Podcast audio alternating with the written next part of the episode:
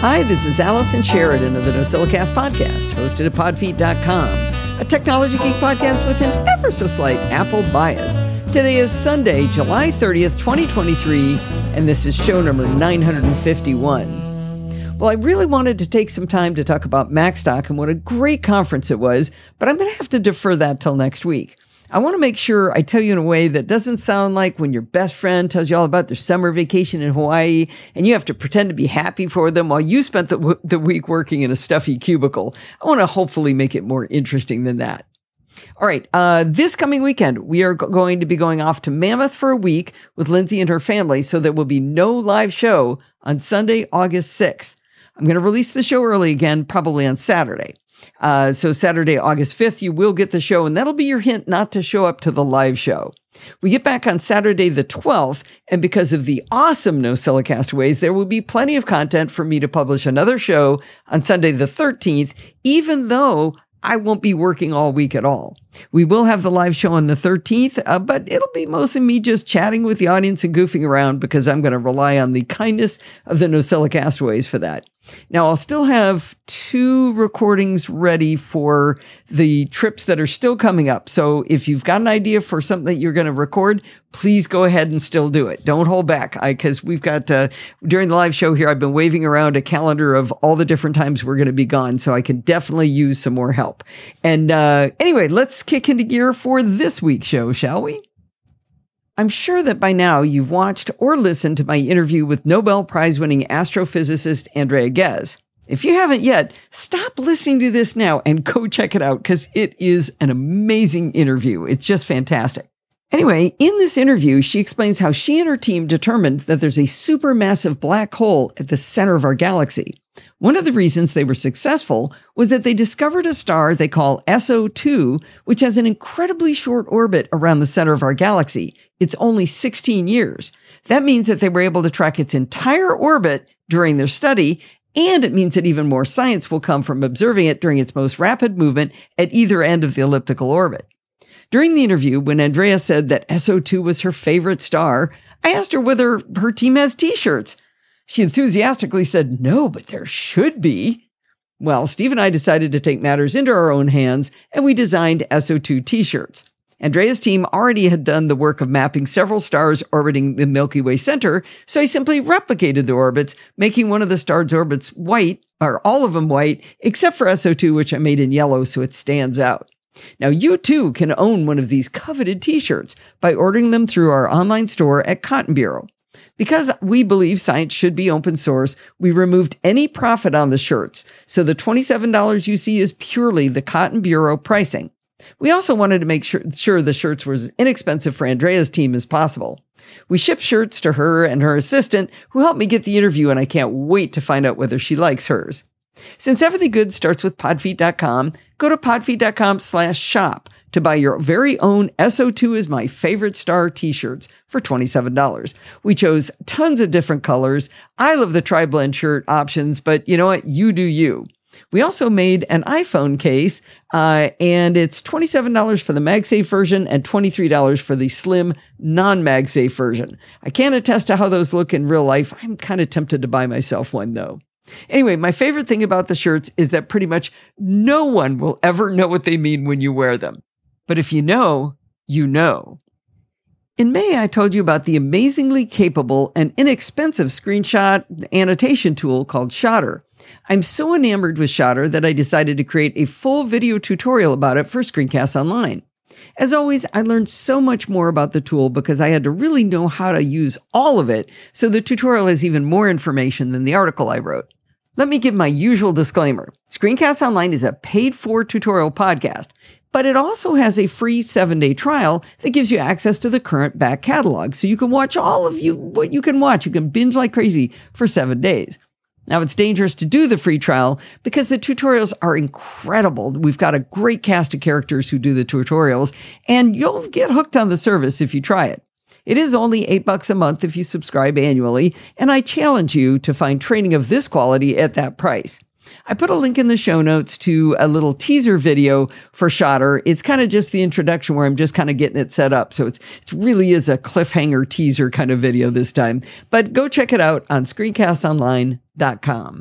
This week's Chit Chat Across the Pond is another installment of Programming by Stealth, and Bart and I have come to the end of our journey with Bash. I'm going to be sad to have it complete because, as I tell Bart in this episode, I've really enjoyed this mini series.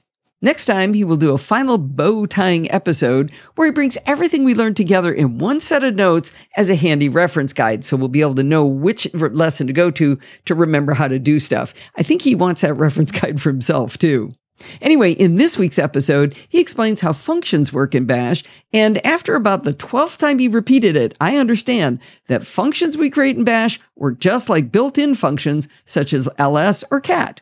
After walking us through some easy to follow scripts to illustrate this and show us the syntax, we go into a harder concept where we talk about scope we learn that Bash does scope differently from pretty much every other language, so he teaches us how to avoid what he calls spooky action at a distance because of this different way of dealing with scope.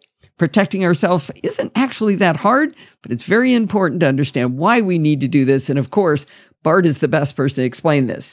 You can find Bart's fabulous tutorial show notes at pbs.bartificer.net. I usually try to figure out how a piece of tech will fit into my life before I buy it, but sometimes I buy it on faith that the device will find its own place.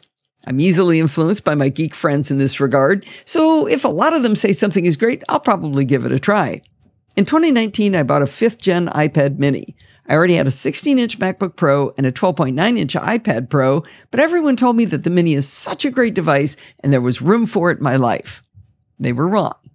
I carried it around for a while, and I even used my Gen 1 Apple Pencil with it. I can tell you that an Apple Pencil sticking out of the side of an iPad mini looks really silly. I bought the Logitech Crayon for it, which required a cable but didn't look quite as silly. At the time, I was using MyScript, a now discontinued piece of software that would recognize my handwriting and convert it on the fly to text. And, you know, it worked reasonably well.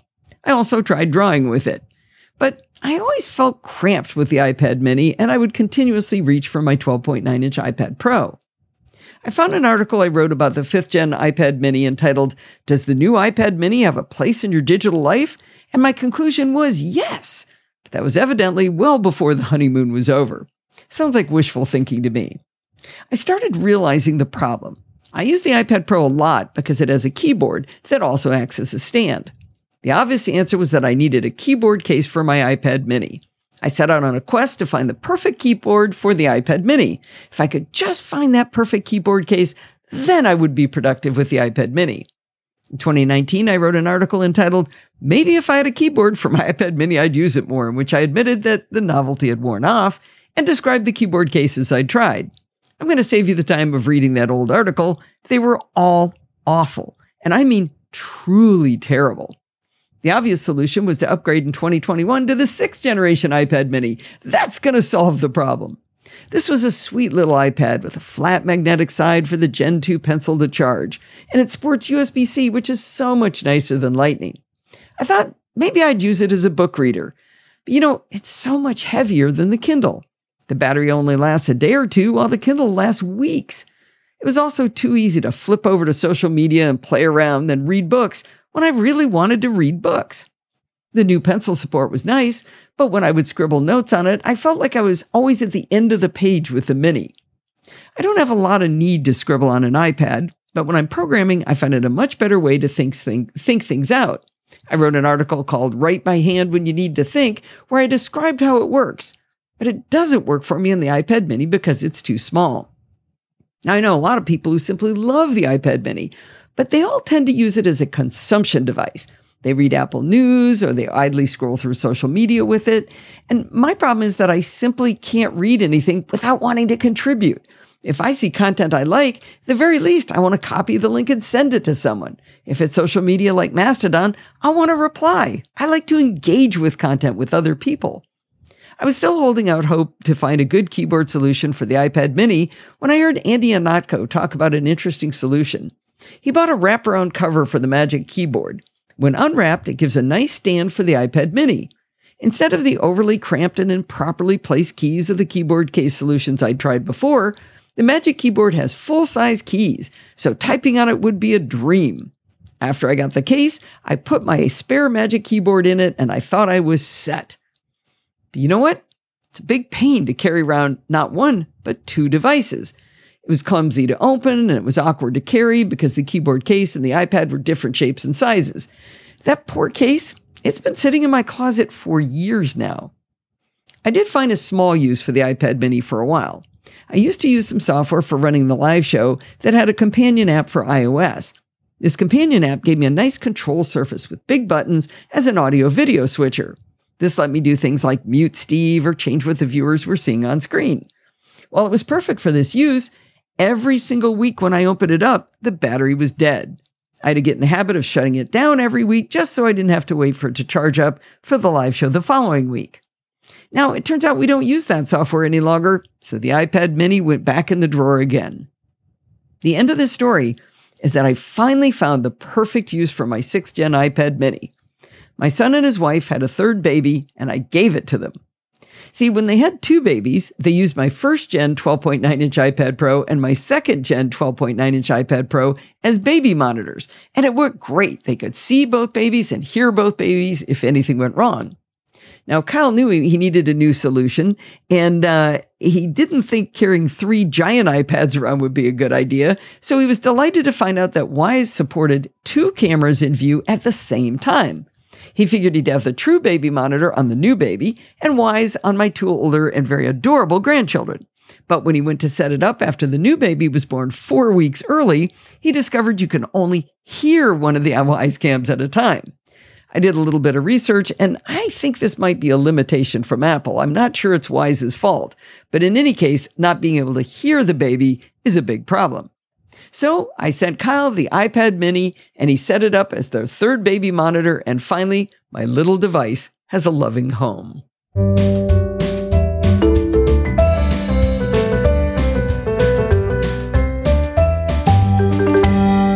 On the plane out to Chicago for Macstock, I finished the book I was reading on my Kindle. One of my favorite things about reading on a Kindle is that I can easily buy another book and just keep on reading. I don't have to wait until I can find a bookstore or drag along several heavy, made of wood books. When I got to my hotel, I used my Mac to buy another book from Amazon and I sent it to my Kindle. I turned on the Kindle and I went to Wi Fi settings and I realized I wasn't going to be able to connect to the hotel Wi Fi. Connecting to Wi Fi at the hotel had the typical interstitial pop up page where you have to enter your hotel room number and your name.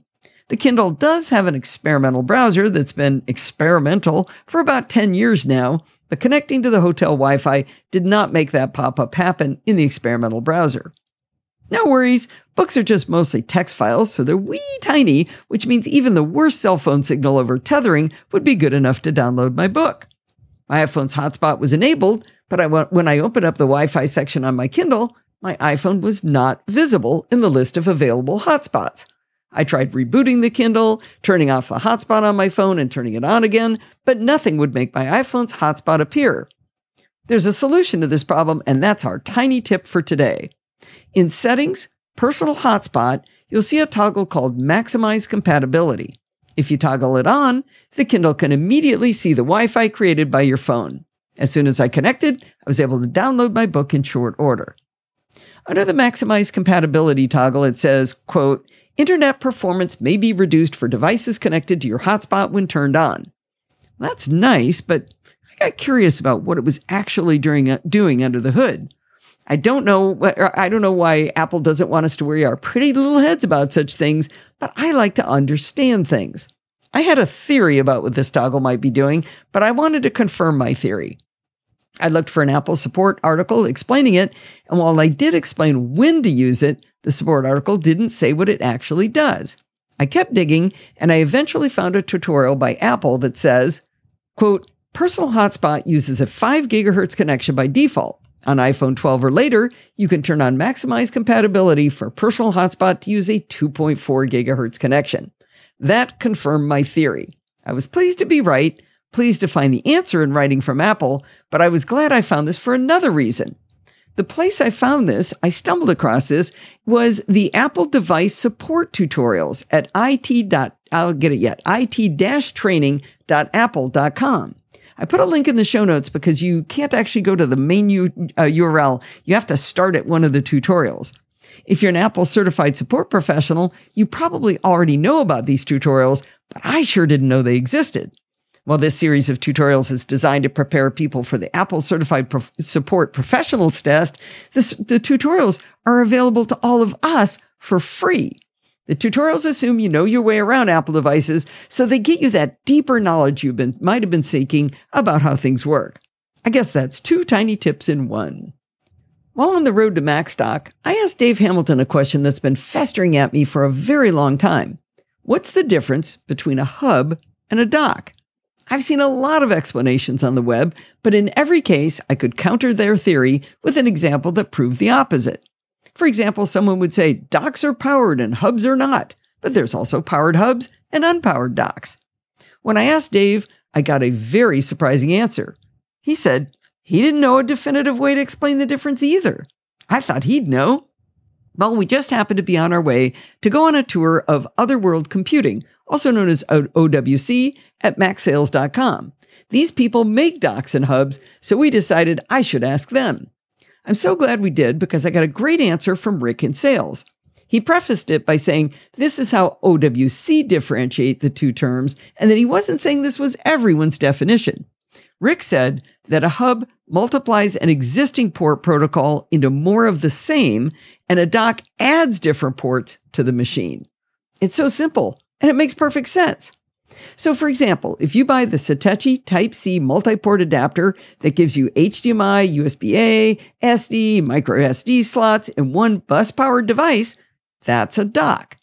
But if you buy the Satechi 4 port USB C hub that adds four USB C 3.0 Gen 1 data ports, that's a hub because it multiplies the existing port. Likewise, the OWC 11 port dock is indeed a dock because it adds a plethora of ports from USB A to USB C to Ethernet and more. But if you get more Thunderbolt to get more Thunderbolt ports, you need to get a hub, like the OWC Thunderbolt hub. Now, I would be remiss if I didn't point out that while I think OWC's explanation is clear and concise, Satechi seemed to use a random set of nouns to describe their devices. Satechi have devices that are clearly docks, and they call them hubs, and the dock I just described is actually called an adapter in their literature.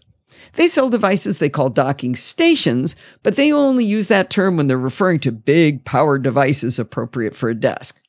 It's no wonder we have trouble knowing which one is which, but I'm going to stick with OWC's terminology because it makes me happy to have a definitive answer to this question, even if it isn't official and not everyone follows this convention.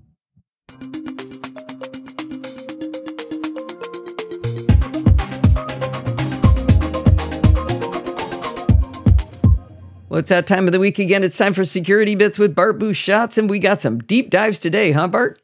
They're they're all quite shallow as deep dives go, but I, you like to get a little deeper into stories, and so I've been sort of rebalancing the notes a bit to a few meaty stories and then catch up on the other stuff.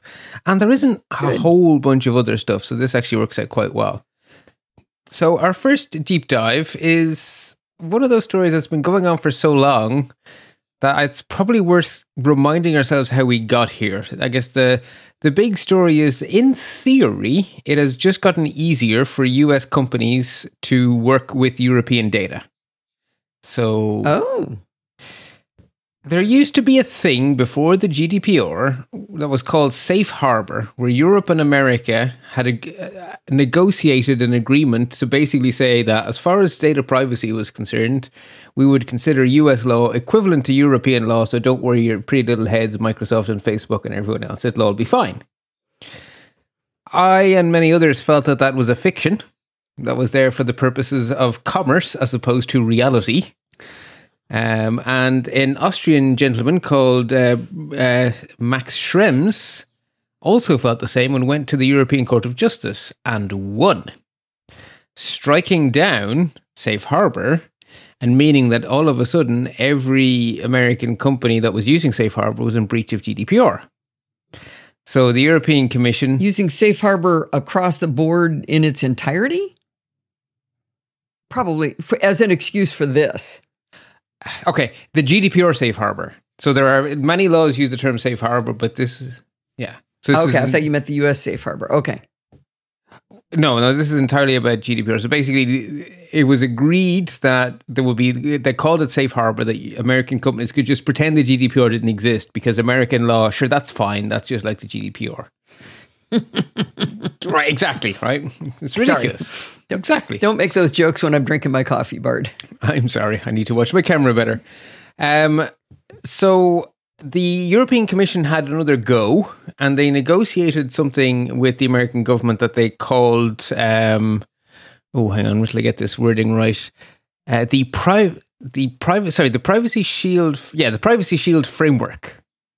So the idea was that if companies agreed to these extra rules that were above and beyond American law, so American law plus a few extra rules, then American companies could basically say that, yeah, yeah, we're de facto compliant with the GDPR.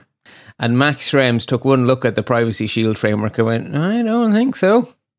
And he went back to the hmm. European Court of Justice, and the European Court of Justice went, Yep, you're dead right, and struck it down again. So that's that was in 2020. Hmm. So they've had a third go, and they they've been very quiet about it, probably because they're trying to be productive. So there's been a, a, lot of negotiations between the European Commission and the Biden administration, and a lot of concessions were made. And now they think they have arrived at uh, Privacy Shield Framework Mark II, and the Commission have officially ruled that they consider it to be adequate. they took a vote and they deemed it adequate. So until there's another court case to check their adequacy, it is now the case that any American company can sign up to abide by this framework, and then that gives them GDPR compliance. So they have a mechanism for GDPR compliance. Huh. Do, do we have any idea what's in it that's different? Yes. So the big changes from Mark 1 is that there is tighter language on US law enforcement access to European data. So the language now says it is only, quote, what is necessary and proportionate. So. Okay, so no dragnets.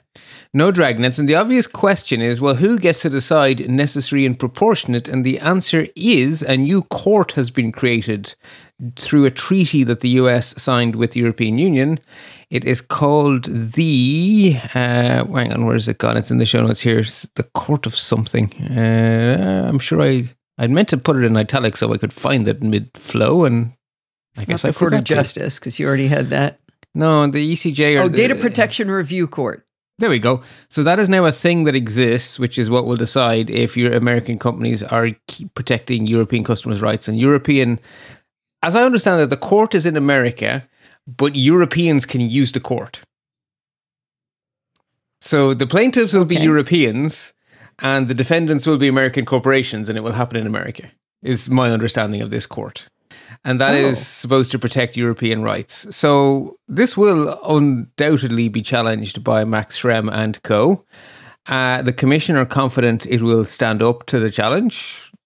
And for now, it is assumed to be legal because that's how it works when a parliament passes a law. So for now, we have a mechanism again that Facebook, etc., can use to yeah, be compliant with the GDPR and stop getting massive. Now they fines. they have to still agree to it. They do, and they have to actually implement it.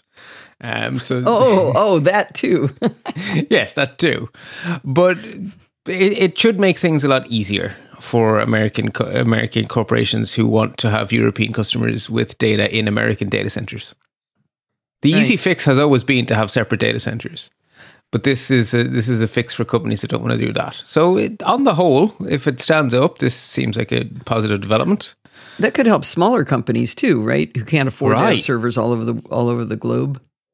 Um, I don't think that's so much of a cost. What it really saves you on is lawyer fees, because in the absence of a framework, everyone had to do their own paperwork. Oh, Whereas when you have a framework, okay. you basically get to go and I accept this framework, sign on the dotted line, and we're done, right? Instead of having to draft up all of your own policies and everything. So okay. again, smaller shops do benefit massively, actually, from not having to have a legal okay. department on retainer. So that's our first semi deep dive.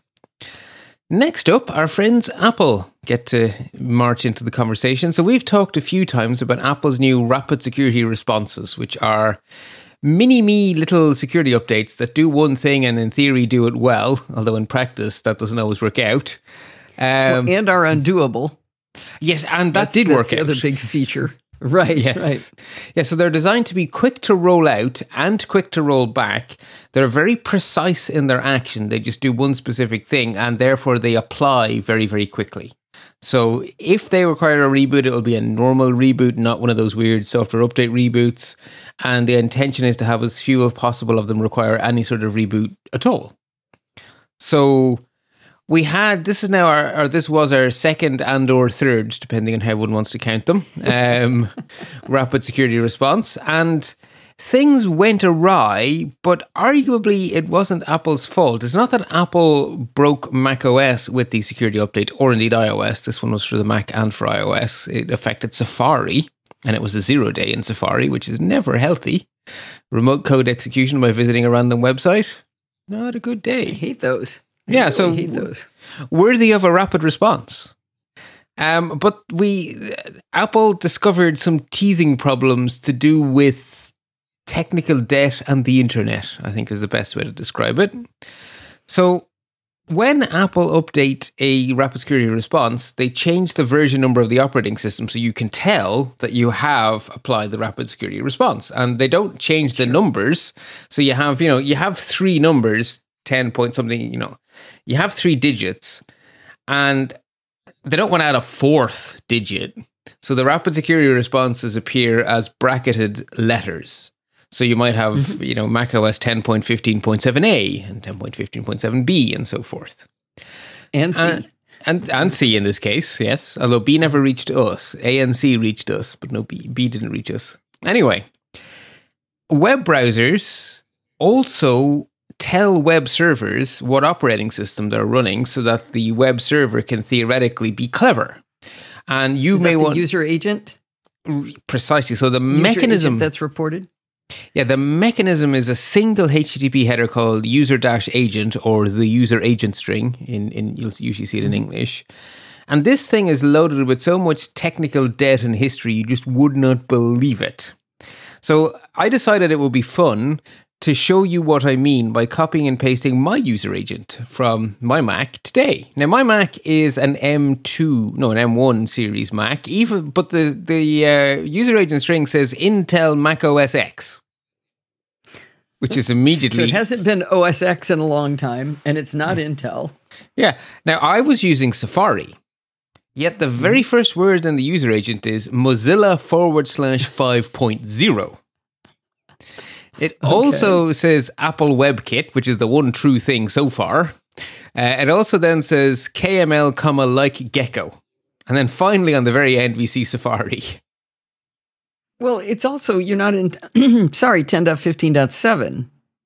You're probably in like 13.5, aren't you? Uh, well, technically speaking, we call 10.15 or something, don't we? Wait, what do we? Yeah, what do we call it? But we're on 13. We're not on 15. We're on 13. You're right. We're on macOS Ventura 13.4. So why is it?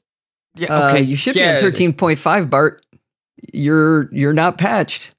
Yeah, yeah, that's why there's a giant big one. I will be after we record this. I didn't want to Oh, reboot. Bart, Bart, Bart. I may have to say our ending line, your ending line for you here. So what in any going case, on? it's not 10, 10.15.7, which is also in the user agent string. Yeah.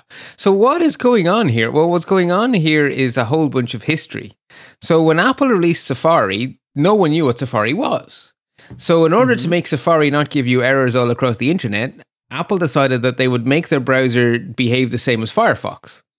So any website that would work on Firefox, they tested to make sure it would also work in Safari. So they put Mozilla 5 slash 0 on the front so that websites would go, oh yeah, that's a, a version of, of Firefox. Yeah, sure, I know what to do with you. But then people, you know, Apple started making their own stuff and they want their own credit. So later in the query string, you then add the truth, which is Apple WebKit and Safari. But WebKit wasn't written by Apple. It was an open source project that Apple took on and extended. And it used to be KM- KHTML was the open source project. So that's why that's still in the query string, or sorry, in the user agent string. But when KHTML started, they had the same problem Safari had. So they had to pretend to be Netscape. And Netscape's engine was called Gecko. So that's why it So says that's why KML. it says Apple Web Apple WebKit KHTML like Gecko. Yeah. Now the the KML the KHTML people I think had a sense of humor because they put comma like in front of Gecko instead of just pretending to be Gecko, whereas Apple went with Mozilla slash 5.0. So this thing is so laden with technical debt, it's not even funny, right? This is this is insane. Could they take all of that out now and just say Apple WebKit? No, because the internet would break. That's why. That's Why? So when Apple released their um, their update, which included a patch to Safari for the first time, Safari started reporting itself as being 10 underscore 15 underscore 07 bracket A bracket. And all the regular expressions used by Facebook broke. Because everyone tries to pull, right? There's not a separate field for the operating system and a separate field for the browser. Everything is In what? munged into In this what? user agent. I don't know what Facebook is doing with this. Why? What do you mean they're queer? Mm. Uh, what does Facebook Facebook's do web server reads the user agent and, for reasons probably to do with spying on you, tries to extract the information. But it's one field, right? It's not that we have a sensible system where there are a field for where you tell it the operating system and a field for where you tell it the browser. The only thing is this ridiculous user agent string. So everyone's web server that cares about who's what type of web server is visiting, whether that be for statistics, for spying, for giving appropriate like why sometimes when you go to a website you see different things on an iPhone versus on your Mac. It's because they're using the user mm-hmm. agent string to give you a mobile version of the site and stuff like that. So there are So somehow were these queries from uh, from Facebook expected an integer or or a uh, a floating point number and and got a, a letter? Right, exactly. So they're using regular expressions to pull information out of this complete mess of a train wreck that is the user the query agent string, and their regular expression was too tightly tuned, and their regular expression didn't match anymore when Apple introduced a bracket, which meant that their website didn't default to rendering some sort of sensible page. Their website defaulted to giant big error message. I don't know what browser this is. Go away which is a silly default, but that's what they did. So it, so Apple broke Facebook. Is That's that should have been the headline. Dog bites man. right. So Apple went off and proved that you can people can revoke them. So Apple stopped pushing out the update and told everyone who had a problem that they could roll it back, which is what everyone started doing. And then Apple had to figure out, well, how do we make our users secure without breaking all these regular expressions built into people's websites all over the planet? And the answer they came up Hang on, with hang on. Right, but cliffhanger. The answer they came up with was so. Did it break on the parentheses A version? Because I thought it broke on Mm-hmm. the parentheses B version. No, that's it broke on the A version, which is why the A version was retracted. We never saw the B version; that was never released to the public, and the C version did what I'm about to describe. Huh? Because I mean, I installed the A version, but I didn't remember seeing it get pulled off. Is it your You may no, you wouldn't have pulled it off uh, unless you pulled it off, or unless you installed the C version later, which superseded it. If you didn't run into an issue, you would never have pulled it off. Unless you were doing, unless you went to a website that broke, you would never have removed it. But I it. thought you said they pulled it. They pulled A. they stopped publishing it. So they people who hadn't already applied it, it vanished from their the little plus one sign. Okay, but I applied it. Right. So yeah, they didn't retro. They didn't reach into your computer and take it away. They made it not available. Okay, I thought they did. Okay, I thought they did. Hmm. No, they didn't. But they did give instructions for how you roll them back. So anyone who had trouble could roll it How back would you get themselves. the instructions if you didn't know that's what it was? I'm How sure the Apple know? Twitter account was tweeting all over it. Apple support pages were full of it, and the internet was full of people hmm. saying, "Roll it back, roll it back." Apple's documentation shows how you roll it back. Hmm, support okay. at apple.com gives you instructions for rolling back. And also, didn't it break more than uh, Facebook? It wasn't just. Uh, Facebook. yeah, it wasn't just Facebook. There was a couple of other websites. I believe I heard someone mention certain features in Zoom. Um, so not not. I don't think it was all of Zoom, but I think there were certain web interfaces for Zoom. But Okay. the, the the basic cause was web servers failing to interpret the query or the user agent and failing defaulting in a way that broke things as opposed to a more defensive default. Um, I kind of so anyway, they decided in the end that they still wanted to communicate to people that the version of Safari visiting the web server had this newer version because hypothetically they could end up having to disable a feature as part of a rapid security response. If some feature is proved to be catastrophically broken, they could push out a rapid security response to revoke a feature or change its behavior. And then in theory, a website could need to know, oh, if I see Safari version whatever, I can't do X, Y, or Z. It doesn't have support for zip encrypt, you know, whatever it could be, right? Some feature they've had to pull back for security reasons. So they still want to communicate in the user agent that the browser has updated. That is the point of the user agent, right? Sure. So sure. where can we add the information without breaking everything? And they decided they would update the build number for Safari, not the Mac OS number. Okay, so there's no A. There's no way at all applied in the user precisely. agent switch, uh, the user agent string. Okay. Yeah. So instead, the version number of Safari is what changes, which Okay. communicates the So when they- information. So when they put C out, it changed WebKit to a different version number. yes. WebKit or Safari? I I thought it was WebKit. Now I noticed the two numbers happen to be the same, so actually it's uh, it's probably a, a distinction without a difference. Yeah. So the WebKit number and the Safari number are the same. Okay. Yeah. So How do you that get is to your fix. user agent string? How did you find that? So there are lots of websites that will echo it back to you. So if you type into Google, you know the way you can type into Google, "What's my IP address?" If you type into Google, "What's my user agent?" It'll you'll get to lots of different websites that show you your user agent. Hmm. Or you could look at the I did not know you could ask.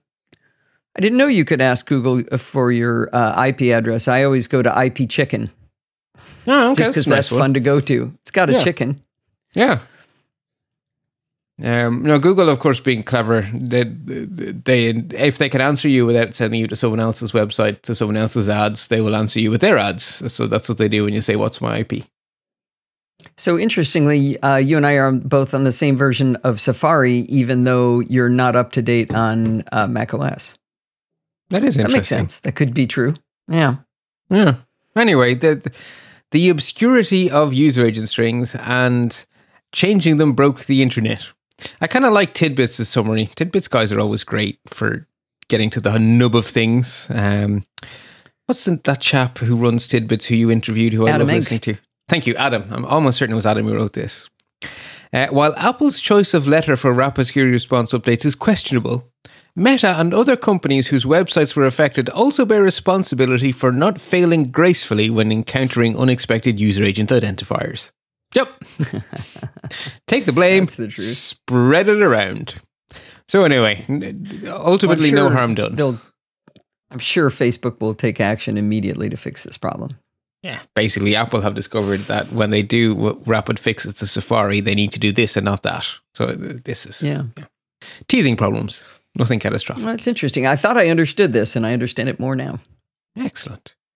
Um, so, deep dive number three then is some new rules to the App Store that have seen a little bit of news coverage, but not a lot. But I think they're actually important, particularly to people who care about their privacy. So, and I guess the to prove that this is a big change, it's so big, Apple are pushing it out in phases with advanced notification. So Apple released new rules this week, which say that from the fall, which I interpret as from the next version of macOS and iOS, that's usually what Apple mean by the fall. So from the fall, developers who upload an updated or a new app that doesn't comply with these new rules I'm about to describe will get a warning saying, by the way, your app is in breach of what will become the rules in spring of 2024 when all apps that fail will just be rejected automatically. Now that's interesting. Uh, well, your notes say that uploads will be blocked if they're non-compliant, but if you've already got it up there, you're fine. Yes, so they're not reaching in and kicking apps out of the store. This is sort of Apple's normal thing that when an app is up, whatever rules were there to get it up, that's what gets it up. And then Okay. going forward, every time you push out a new update to your app, you have to abide by the current rules.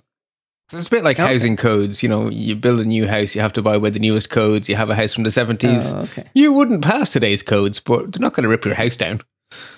Right, right. So what are the new rules? Well, before I tell you what they are, I'm going to tell you the problem to be solved because this is a NosillaCast. Mm. So, Apple have spent a lot of effort for a very long time trying to protect users from cross app tracking. So this is where Right. a third party can know that you are both a user of app A and a user of app B because somehow they can connect the two U's together. And this is this is kind of a story over time. So in the very early versions of iOS, this was very easy. Because Apple were naive, as was everyone. This was the early days of these things. We didn't know better. And there were APIs on the iPhone for all sorts of useful things, like, say, the serial number of the CPU in the iPhone. Well, there's your unchanging identifier. Ta da! Tracking people easy. We also had the the IMEI was a big thing too, right? I not I don't remember if the IMEI was exposed by official APIs, but there were certainly ways to get it, which were then later locked Right. down. 'Cause, uh, Yeah. uh, yeah. I'm not sure that was ever official, but it was certainly possible. Uh, Apple's first attempt at locking it down was, but was to create a, a randomly generated identifier on the device, which they called the ID for advertising, the IDFA. And they provided some UI for the owner of the iPhone that they could, at any point when they felt that they were uncomfortable, reset that ID. And because it was a generated ID instead of a piece of hardware on the phone, you actually could change it. But it was still pretty sticky, which meant it was still pretty good for tracking people. And that was sort of seen as a reasonable balance. Well, you can change it if you want to, but we now have a mechanism that isn't indelible and that isn't as icky as your serial number. So, on the whole, the IDFA was a step forward but it didn't really solve the problem very well. So the next major step forward was app tracking transparency, which we've definitely talked about a lot. And all app tracking transparency did was that when the app makes a call to the operating system saying, Hi, please give me the IDFA, the operating system now puts up a pop up to the user and says, This app would like to track you across applications. Do you approve or not? And basically, you have to explicitly opt in. Otherwise, the answer returned to the app by the API is zero. So, unless the user opts into sharing to, to cross app tracking, IDFA is zero. So that's that's all. That's technologically that's what app tracking transparency did. It just No, I think you can set it to automatically do that without asking you, but I make it ask me just because I like to know who the dirtbags are that are asking me. I, I agree completely. And yeah, so the, the point being, without explicit consent, the operating system won't hand over the IDFA. It will just hand back zero. So that's really what's changed. Right. But the desire to track has not changed, right? There are incentives on companies to do so. Now, it has always been against Apple's rules, but having something in your rules means that you can retroactively kick apps out if they're caught. But you kind of want a technical control wherever possible, especially when you're dealing with the volume of the App Store millions of apps. Hmm. So, after app tracking transparency came in, a new trend emerged where developers of shady apps that wanted to track started to use a new technique called fingerprinting. And this is something that they in that they borrowed from browsers. So the web is another place people like tracking and fingerprinting emerged on the web in response to cookie blocking. So the idea is instead of having one identifier that clearly identifies you, try find as many innocent looking things that are not unique to everyone but do change from computer to computer. And if you put enough of them together, you will get a unique fingerprint. So it doesn't tell me a lot that you're using a Mac but it tells me more that you're using a Mac with a 28 inch screen. It tells me more that you're using a Mac with a 28 inch screen and you have this font installed and not that font installed. And you very slowly build up small pieces of arguably irrelevant information. But when you have enough pieces, the sum total is unique. So, uh, two things on that. One, didn't Apple stop the ability to track that through your web browser? They they stopped it reporting anything but, you know, you're on a Mac. Apple takes steps to make it as difficult as possible, and every time they find a way of leaking information, they do something to stop it. But that there's no guarantee that they haven't found something like a timing delay on a particular JavaScript function. Okay. It is a Yeah, it is yeah. a cat and mouse game, and Apple are playing it quite well. This is also relevant in the uh, security of information uh, in you know government security. When I was working in that field, where I would I would need to get a piece of information from a classified program about uh, how many people are using X software, and they wouldn't tell me. And I was like, "Well, oh. how could oh. that possibly be classified?" And they said, "Well, it's not.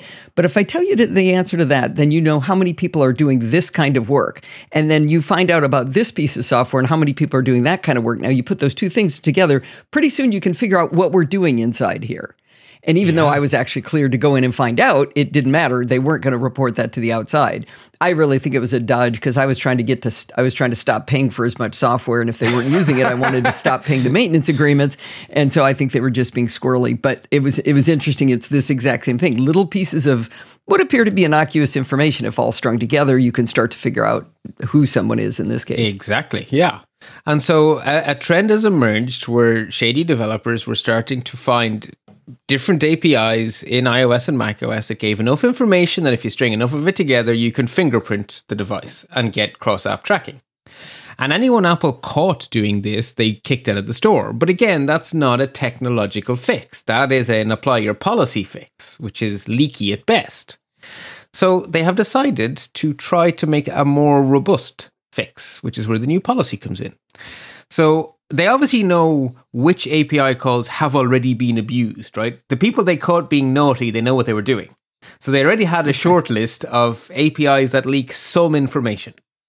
And then they did a review of the rest of their APIs to see, well, if I were a malicious person, what other APIs might I switch to if we were to do something to block these ones they're already using? And so that superset they have now officially in the documentation, they have attached a label to those APIs that says that they require justification. So any oh, developer every one of them? Every one of them. And so the other huh. thing Apple have added recently to the App Store is something called a privacy manifest, which is a metadata file. Um, it's a plist file if you really care. Uh, which mm-hmm. is used to build up those uh, privacy nutrition labels. So what uh, what data are we tracking oh. and stuff? So there's new fields, which I presume this is why it's happening in the fall, which I presume is when we get new OSs. There's new fields being added to that file where you have to give a justification for every API you use that's on the restricted list. So basically, it's an array being added to the plist, and you must name the API and give your justification. Name the API and give your justification. And so when you submit an app from this fall, it's very easy to see what APIs an app uses. So Apple will scan the app to see all of its APIs. It will then scan the manifest. And if the two don't line up, it will give a warning to the developer saying, Warning, from next spring, this app will begin to be rejected because you use this API without justification, use this API without justification. And you basically hand the developer on a platter here's the things you're doing. These empty boxes, fill them in, put them in your privacy manifest. Okay. And so when the app is comes up for review, then if they have all the justifications, they will pass automated review. And they then end up with a human. And then the human reviewer simply has to go, This is a flashlight app. It is making use of these APIs, and the justification is whatever, right? And they're going to go, That's mm-hmm. ridiculous. Reject. So the result is going to be that very few apps are going to have a justification for zero APIs. But every app is only going to get the APIs they need and no more. So the chances of any app legitimately having enough for a fingerprint fall off a cliff. It seems that this will probably slow down app review because mm, a little. people will, yeah. Every time you have to inject a human, it becomes and and we've seen that the the the review sometimes is a little um, less than logical but Apple have been working hard to automate as much as possible the information gathering so that when it gets to the human, the human is not presented with an app and some rules. The human is presented with an app and a technical report that says this app has the following nutrition label. This app has the following, you know, descriptions and stuff. So what the reviewer gets is now quite a rich piece of information. And this automated scanning of the APIs and the justifications means that it won't get to a reviewer until the ducks are in a row. So you're making the assumption that the non-human part is unaffected speed-wise, and I would I would challenge that. I was just listening to Casey Liss on the Accidental Tech podcast. He's got a, an app that uh, is affectionately referred to as like IMDb, but not crappy. not all full of ads and everything. That sounds And, really uh, interesting. Oh, it's fantastic. It's called Call Sheet. It's not it's not out yet. He has gotten approval finally to get it get it out. But the first rejection he got said, oh, the first rejection was logical. It was something he hadn't done and it was like, okay, I didn't know how to do that. Great. It was some thing he had to type up. But the second one was you can't have a video player in this app because you didn't ask for it. He didn't have a video player in his app. Okay, so he wrote back and went, uh, but I don't have one. And it said, oh, okay, well, you can't use copyrighted um, material from Disney or Pixar. Well, what he had was movie art. And every app like this has the movie art, right? IMDb has the movie art. And he ended up having to get a human on the phone who then went, oh, yeah, you're fine but it took it took two rejection cycles through absurd answers from the automated service and then well what he's assuming is automated because a human would look at it and go oh those are just movie posters I, w- I wonder how automated they. Uh, how, I, yeah, uh, yeah. I don't know. either Okay, way either way it was a slowdown that that was ridiculous i mean it, it had no logic whatsoever so uh automated in or this not right? But in this case, the automation is a simple binary of here are the fields you're missing, right? no no it's it's whether or not it's justified based on your justification No, no, It- that's it where the human requires logic right? The automated. The automated bit is going to just be to tell you that you're missing fields, and then the human review will have your justifications ready. So you're right; there is a little more work for the human, but the automated bit shouldn't. It's it's not a difficult ask for automation. It isn't. Whether they'll be good at implementing it. I mean, having something that says you have a video player when you don't have a video player, that should be pretty easy to check too. It probably isn't because there's probably bad guys using all sorts of obfuscation to sneak video players in. Maybe. Maybe. Anyway, I w- I wouldn't put, a, put it past it to slow it way down based on what I've learned. I, I don't But see this is all in our benefit. It absolutely is all in our benefit. Yes. So basically, the end result is that you shouldn't lose any functionality because if you have a legitimate reason to use these APIs, aren't being shut down. These IP APIs aren't being turned off. There's no functionality being reduced. It's just some extra safeguards to make sure that an app that needs your camera can. Well, cameras are already well covered, but the APIs are sensible. It's just it's just a, a sensible balance between Well, like human. knowing knowing you're on a 5S that doesn't have this graphics coprocessor that you need in order to play this game. That would, you know, something like that could be in the, those detailed ones. Yes. That's not for fingerprinting. It's I need to know whether they have this graphics card. But uh, a But human would have to review all of those. It is fingerprintable, but it's a good reason to have it. yes, exactly. Uh, but a human will have to if those are open text fields, no, they're not. not drop downs. They're drop downs drop-downs. or They're drop downs. Hmm. okay. And there's a process for requesting an exception. So there's a form And for you could saying still lie. right. It still has to pass muster with a human, but they are working to make the report that gets the human as easy to to vet as possible. Obviously, the reason Apple have humans in the process is because humans add value. But they are But there aren't enough humans. Well, they are. Yeah, it, look, they are staffing up, and then at the same time, there's more apps being submitted. They are adding automation at the same time. There's more to be checked for because the naughty people are discovering new ways to be naughty.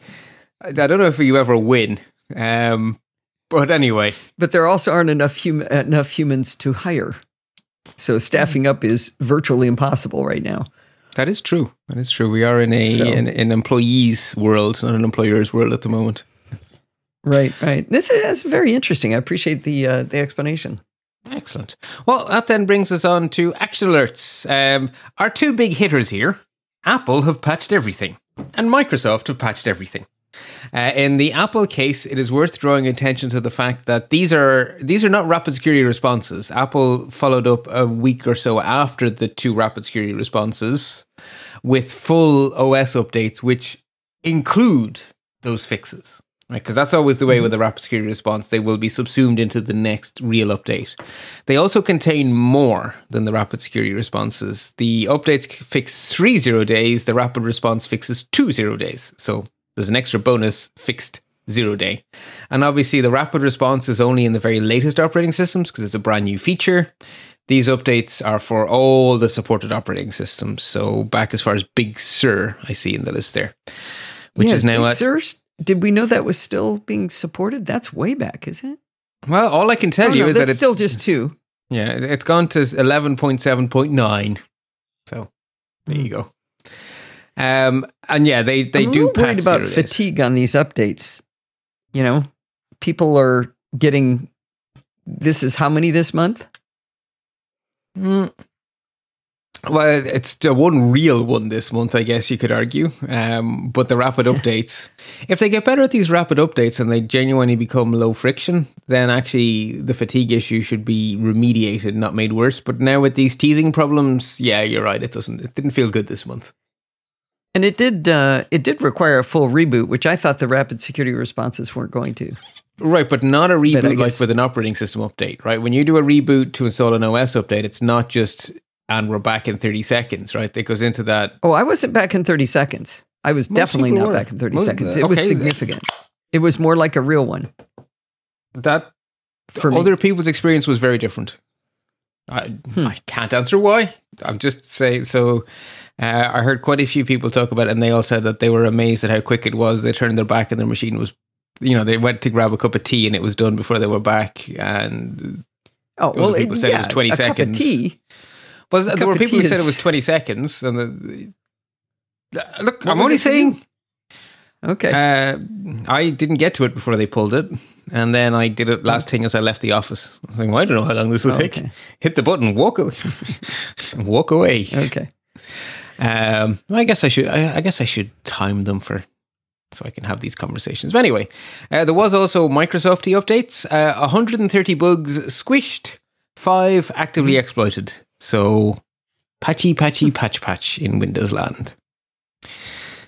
Uh, notable news then. Um, it caught my eye that there were two new initiatives on AI safety. So the first one to break, and I should say to listeners, it's been three weeks since we had a security bit, so we've a bit of news to catch up on. So I think this happened two weeks ago, but the White House released a giant big statement, I believe in the Rose Garden, to say that they had reached an agreement with seven major companies to get their cooperation on AI safety. So they all basically agreed to work together to make AI safer. And those seven companies are Amazon, Anthropic, Alphabet, Inflection, Meta, Microsoft, and OpenAI. Hmm. Okay. The next week, we had a different announcement from just four companies Google, Microsoft, sorry, I should rename that to Alphabet, Microsoft, OpenAI, and Anthropic. And they have created something, sort of an industry body that they're hoping will develop its own steering board and all, you know, a full infrastructure like the W3C looks after standards for web browsers. The idea would be that this would be a, sort of a full industry body that will grow over time. They're calling it the Frontier Model Forum, since AI is all about models. And so a frontier model is a model doing something new. So the frontier models currently are these generative AIs. So the transformers, they're currently frontier because that's at the edge of our knowledge. But the idea of calling it frontier model is that whatever is the next thing, that will be covered too. So there's whatever AI is doing that's that's on the frontier. yeah, whatever's on the frontier. And so they're going to create bodies to create. Uh, the idea is that they're going to produce certification, testing, uh, best practices, all those really boring industry things. But if they all agree it together, then it's not a competitive disadvantage to do things right. What is safety in this context? the the AI should not violate people's privacy. The AI, basically anything anything you're afraid of the AI doing, it's very broadly defined so that they're not constrained. But if you've I'm seen it on Black taking Mirror, my job. No, can't. No, that's not it's, safety. probably No, not that. Uh, what about I'm afraid of it taking my intellectual content? You know, my intellectual property. That might be Uh, it's not safety. That is a different issue. That's one for the courts. right. So that's why I'm asking what's safety.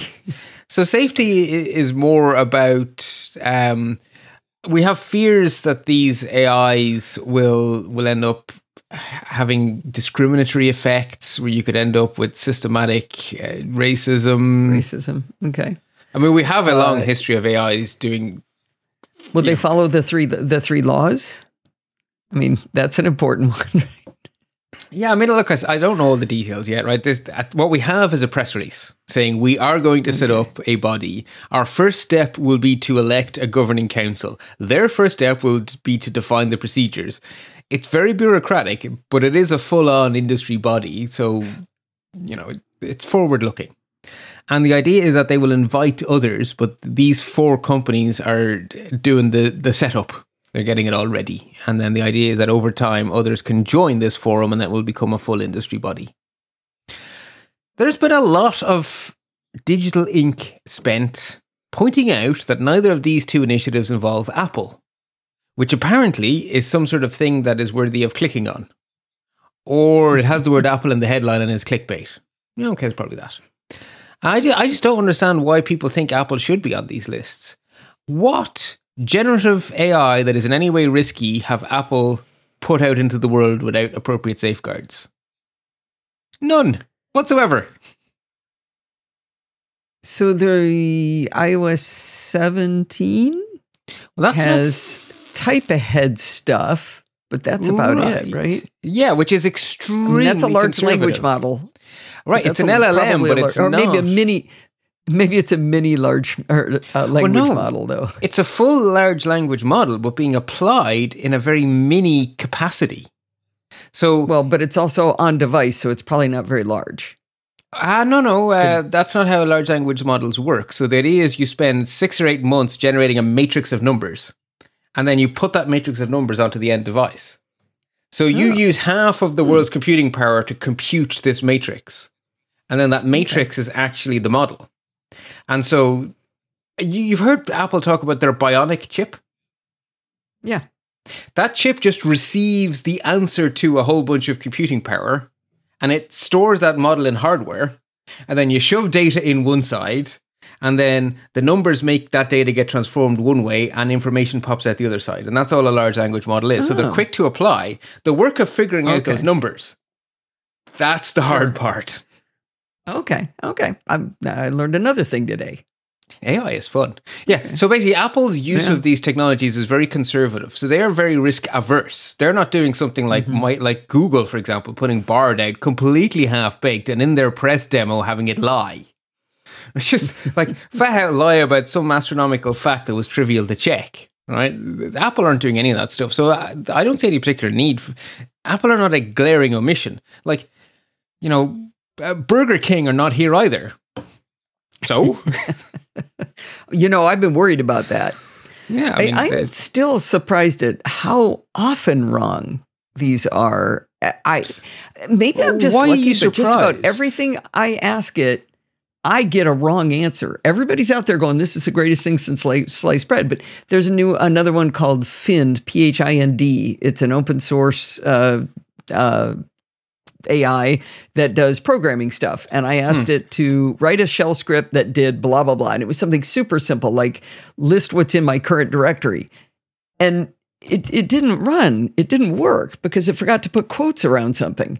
And it was like, that was like I, I barely know what I'm doing, work, working my way around a, a shell script after uh, programming by stealth. And I looked at it and I went, "Well, that's not going to work." And I was right. And it was just like it was such a simple question.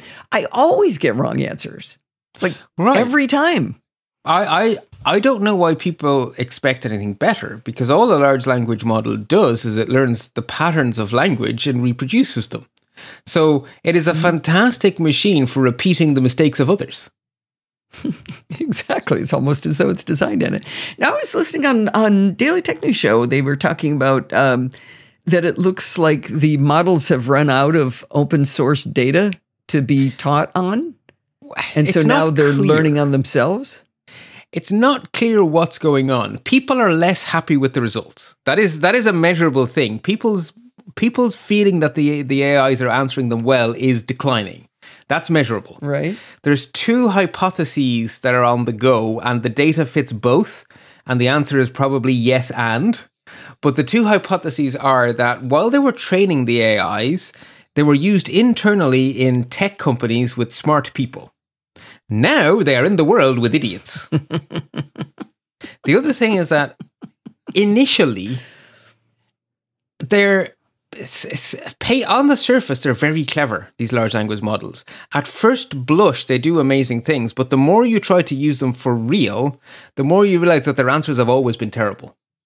So they, they make a great demo but they've actually never been very good. And so the other thing that's going on is that people are starting to genuinely use them and realizing that they were never as good as they thought so it's probably both of those things that uh, our initial honeymoon period is over and they're mm-hmm. probably getting dumber as well. It's probably both. And it does matter the context of this uh, Whisper AI that's in um, uh, what is it called? Shoot, I always forget the name of it because when you download it, it's a different name. But uh, Jill McKinley's got a review coming out in uh, uh, in a couple of weeks. Uh, it's a um, transcription service, hmm. and oh, it's yes. it's it's incredibly good. I mean, phenomenally good. Now that's taking text and uh, or taking audio and translating it into text and being able to summarize text you give it it's good at that you know there's there's a lot of things that it's good at it's making when you tell it to make up the answer out of whole cloth it says well my whole cloth just happens to have a bunch of holes in it right and that is again the thing where diff- you can take the same technology and apply it in different ways and get very different outputs so the translation stuff the you know taking sound and turning it into words or taking French and turning it into English. Those kind of things the AI is getting quite good at, but they're a very different problem to here is a blank page, fill it with something that does this. Which yes, is a yeah. way more difficult question.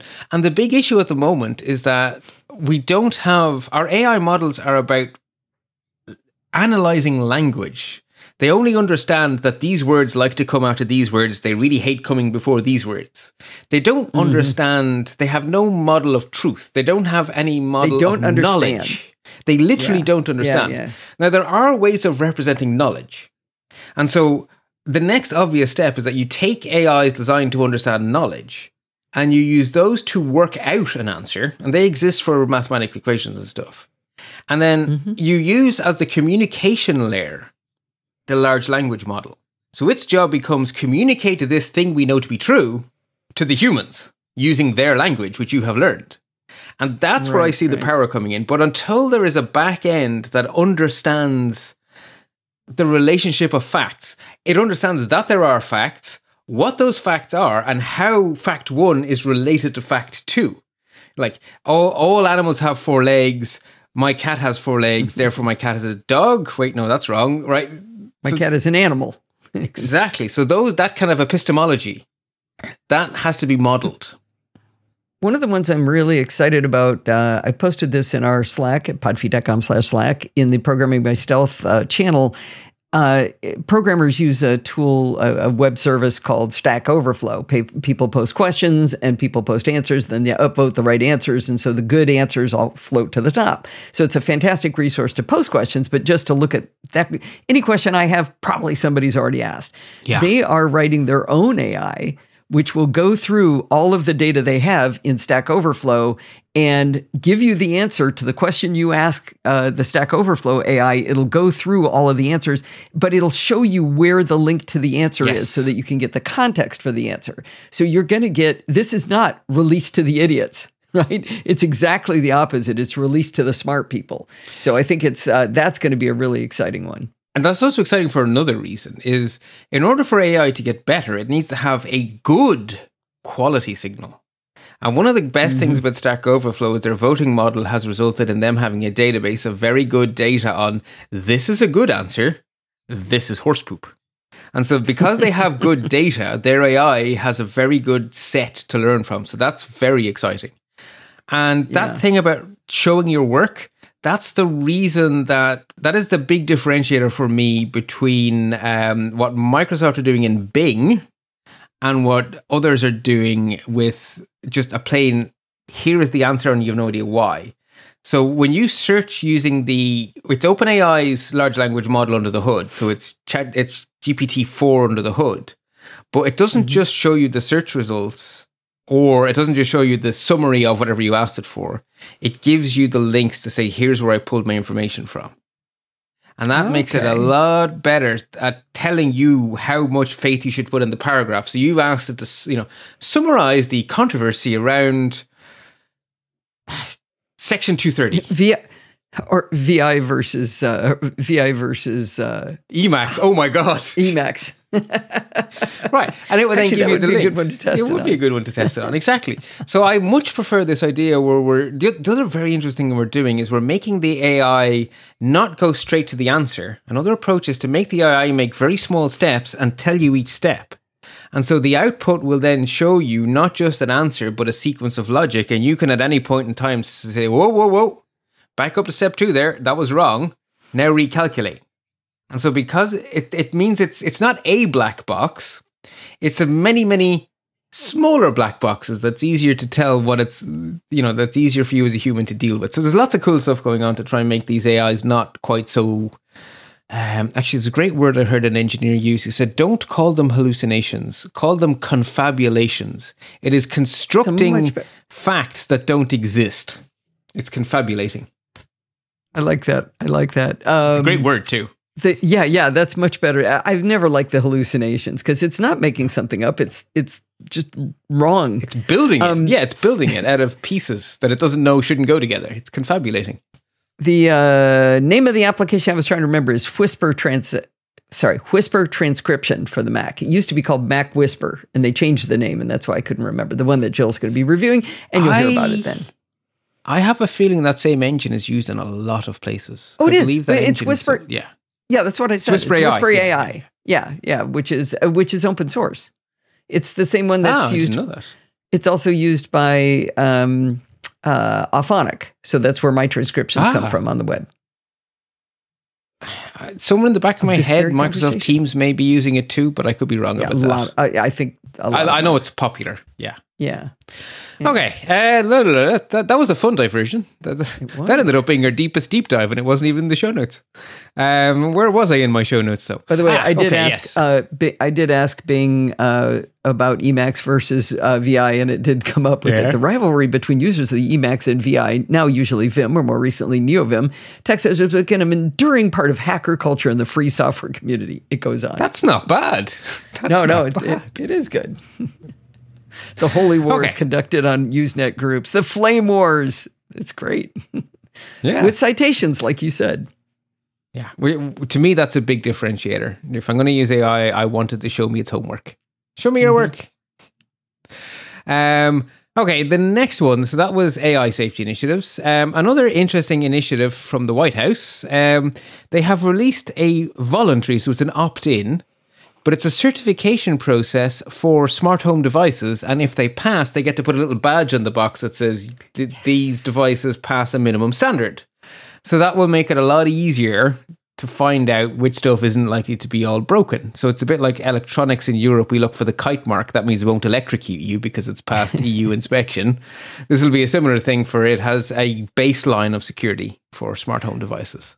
When I heard about this one, I just pictured you doing a little happy dance in your house because this is what you were looking for. This is this is great. Definitely. Uh, Yeah. yeah, I don't know well, how soon people are going to be um, doing it, but it would. It, I mean, it seems like it'd be a differentiator on the box, and that's what gets people to do something is uh, you know commerce.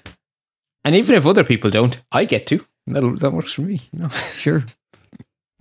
Uh, the next one is a, a slight personal one here. Um, there is a very interesting development in the world of web browsers. Uh, there's a browser called Arc that has basically taken the rule book, thrown it away, and reinvented web browsing as if it was being invented from scratch today.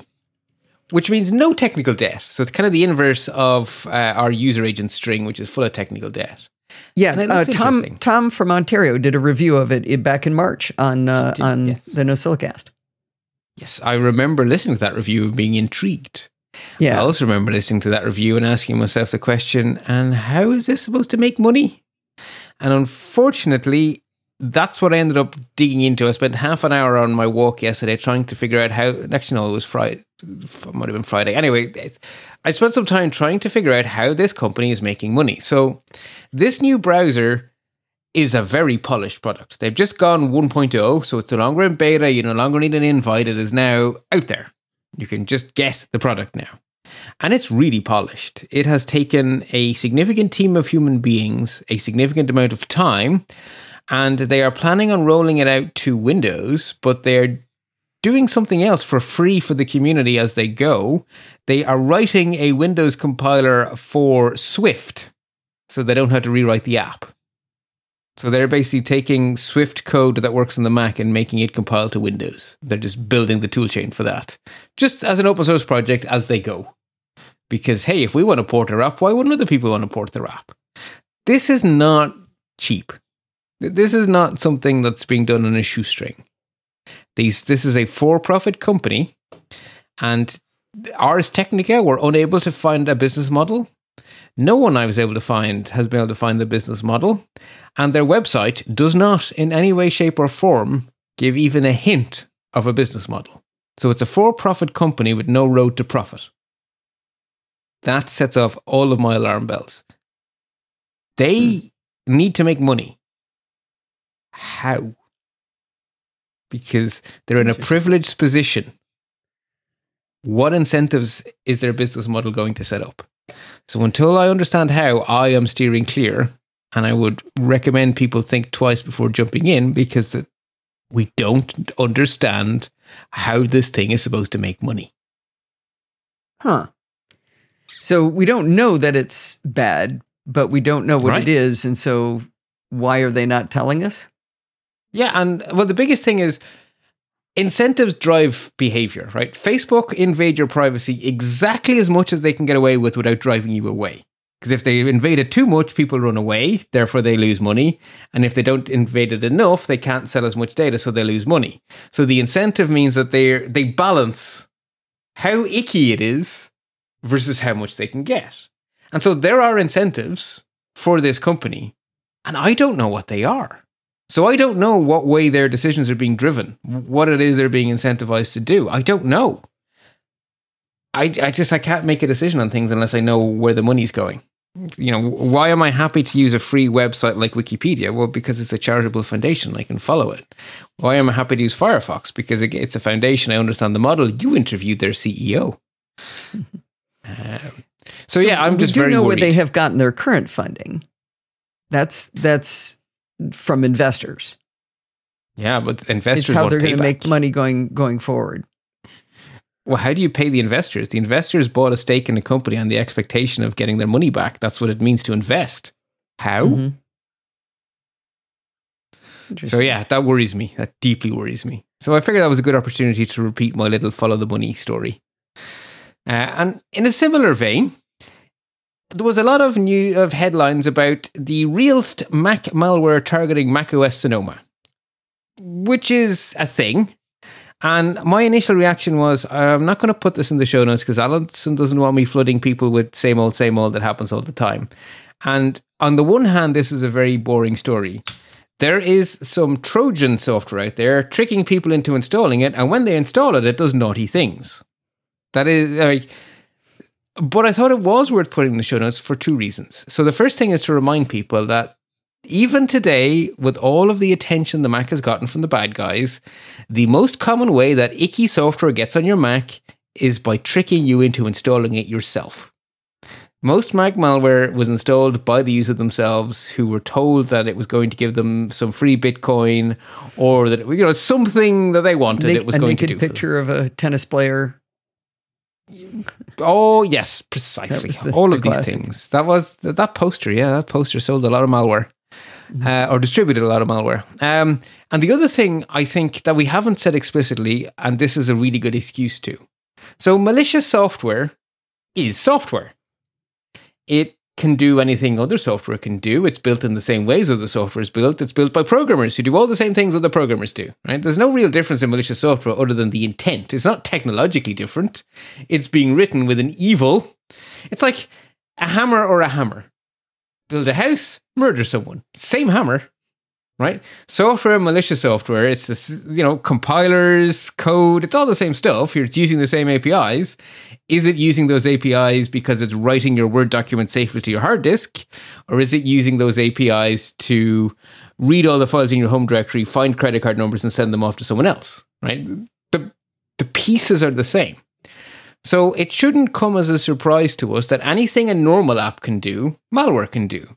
So Apple have released new betas the vast majority of apps work on those betas. right? You just take your favorite app and you run it on Sonoma, and there's a really good chance it either works fully or mostly, which means that most malware works fully or mostly on macOS Sonoma.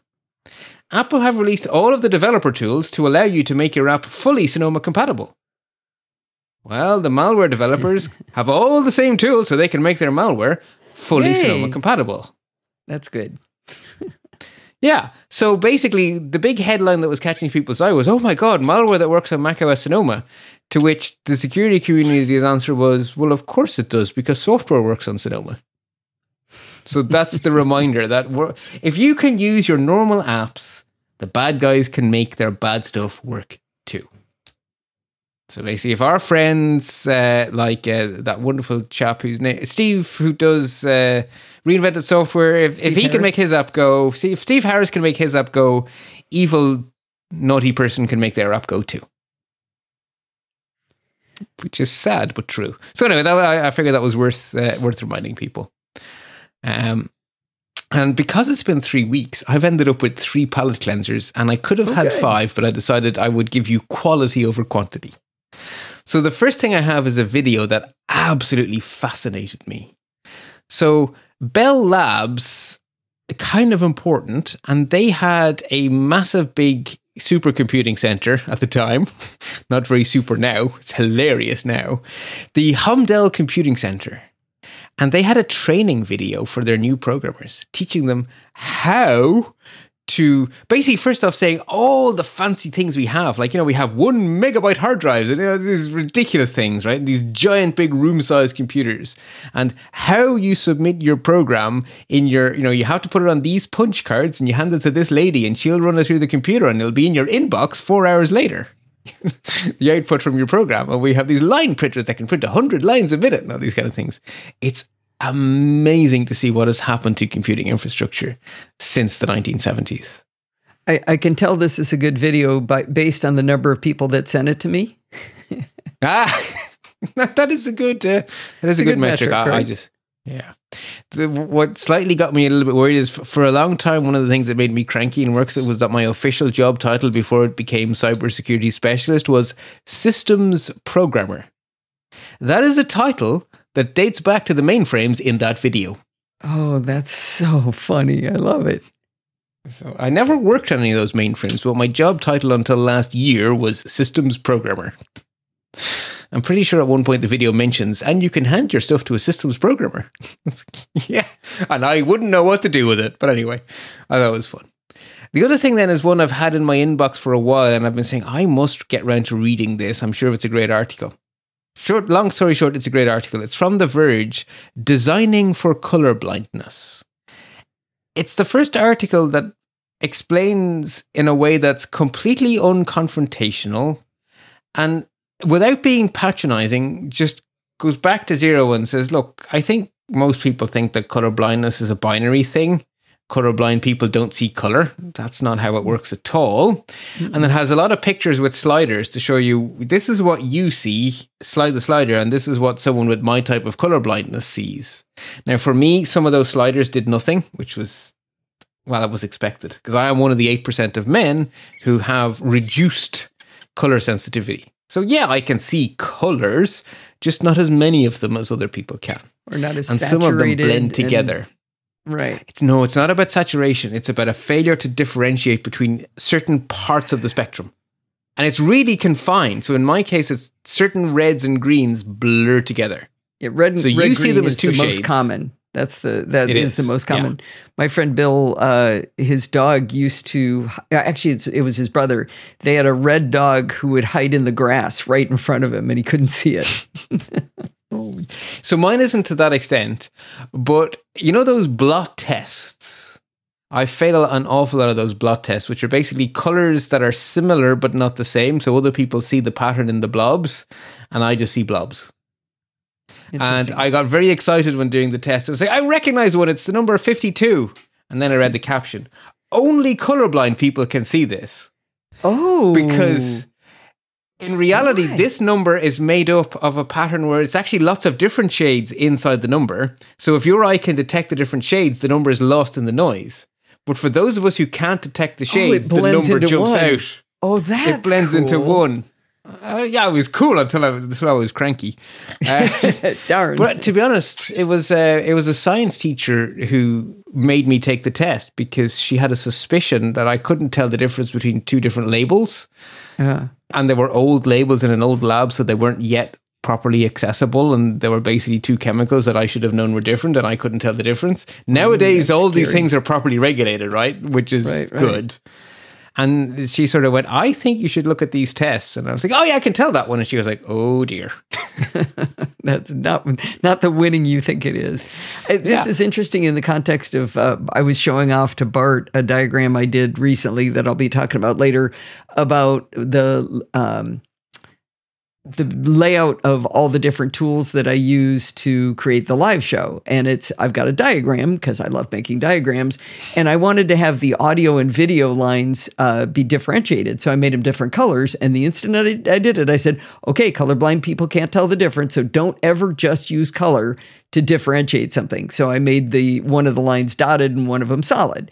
And so, if you just always keep that in your head, is never differentiate things only by color just don't do that then you're fine Yep. i mean you can use color to entertain those who aren't colorblind but don't make that be the difference between you know delete all my files and keep all my files Precisely. Exactly. Um, yeah. Uh, so a classic example is different textures as well as different colors or different pattern, different background patterns as well as different colors or different line shapes or different line thicknesses. Just color and. Yes, Yes, and because some people find color really effective, like it really helps them see things. So you definitely don't want Sure. to avoid color. You just want to do it in an accessible way. So yeah, I thought it was a really good article, and the reason the article finally got read is because you shared that diagram. And then I Oh. was like, I've had an article in my inbox for ages that I think is worth reading and that I think might be worth a palate cleanser. And then I saw your diagram and you mentioned explicitly the colorblind thing, and I was like, okay, fine, I'm going to read that article. And also, this gives me an opportunity to tell you in public what I said to you in private. I take great pride in di- in my diagramming skills. You, your diagrams are better than mine. Your diagrams are a lot better than mine. They rock. diagrams are amazing. i sure appreciate that because it takes a long time like I, I i just put one in my article about my uh, CalDigit dock. And the first thing i did was i drew a little rounded rectangle and i wrote CalDigit hub uh, actually hub not dock CalDigit hub. And then i drew lines coming out of it saying this one's going to my computer. This one's going to my light. This one's going to my display that kind of thing. And i looked at it and i went boy, is that boring. So instead, I spent two days pulling all of the images in of those things, making sure that they had transparent backgrounds so that the arrows could attach directly to the object instead of going to like some white space around it and making sure the arrows are going the right direction, making sure all the data flow arrows are correct, hopefully. And uh, it takes a long, a lot of time to make them look good, but it also makes me understand how they work, that I uh, really understand what I'm trying to teach. It's a fantastic communication tool, but it is a lot of work. I think people think that it's easier to write an essay than to do a diagram. It is absolutely not. They are both difficult. Uh, back on the accessibility thing, if you do run your own website, uh, I've had articles about this before, but there's a service called webaim.org, and they have a web accessibility evaluation. So WCAG is the group that uh, manages the W3C uh, standards for for color and and for accessibility in general, I should say. But they have a if you put your own website in there, there will be a rating for how you did on uh, color on color contrast. So, and it'll highlight the pieces of your website that, yeah, no, you got to increase the contrast in that for people to be able to tell the difference. It's one of the hardest things to meet. It's real easy to go, oh, you forgot your alt tags. Oh, okay, let me put the alt tag back in. Uh, but the ones for contrast, because they don't tell you the answer, they go, nope, guess again. Nope, guess again. right. And uh, is there such thing as a right answer? Arguably not. There are a lot of Well, colors with the there are appropriate levels. level of contrast. there are levels. There's double A, triple A, you know, ratings, but you don't want a D. So you can keep No. changing it until you get it. Maybe I think I shot for double A on mine. Ooh. Eh, I didn't say I completely Nicer batteries. succeeded. There's some stuff built into my theme I can't change, so that's it. Yeah. Okay. Yeah, and then the last one I have is just a nice little article from Cult of Mac. Hidden Mac keyboard shortcuts you don't know. Leaving aside the snarky wrong headline, because I knew 80% of them, it's a really nicely curated list that's organized into like themes. And I'm a keyboard nutter, so uh, yes, I do use almost all of these already. But I learned new things I didn't know before, uh, and I I am sure that everyone will learn something different to what I learned. But I think there's very few Mac users who won't learn something from this little nice little curation by Cult of Mac. I, li- I liked your your Mastodon toot though, where you said, "Sorry, uh, Cult of Mac, you uh, your your clickbait title isn't true in this case, but uh, but I did learn a few things." yeah. I, I figured be snarky, put a smiley on the end, and then you get much Yeah, more pickup. And strangely enough, that toot got retweeted more than anything else I tooted all week. Yeah, I think that's fun. Okay, well, that's all I got. Um, although given that I thought there was no content, it was quite a show. An hour and eleven minutes. Wow. Okay. well, I don't think you get to say stay. Or I, you can say "do as I say, not as I do" in this one. Yeah, I think so. That's yes, yes. I will wear my dunce's cap. Do as I say, not as I do. And what do I say? Stay patched so you stay secure. Well, that was a lot of fun teasing him there at the end, but we are going to wind things up for this week. Don't forget, there is no live show next week. We will be back in two weeks, but there is no live show next week. But in the meantime, you can email me at allison at podfeet.com anytime you like. You can uh, send in questions or suggestions or one of those reviews I've been talking about. I still need more content. You can follow me on Mastodon at podfeet at chaos.social. Remember, everything good starts with podfeet.com. If you want to join in the fun of the conversation, you can join our Slack community at podfeet.com slash Slack, where you can talk to me and all of the other lovely NosillaCastaways. You can support the show by going to podfeet.com slash Patreon, even though I didn't do an ad about it this week. Or if you'd prefer a one-time donation, go over to podfeet.com slash PayPal and help pay the expenses around here.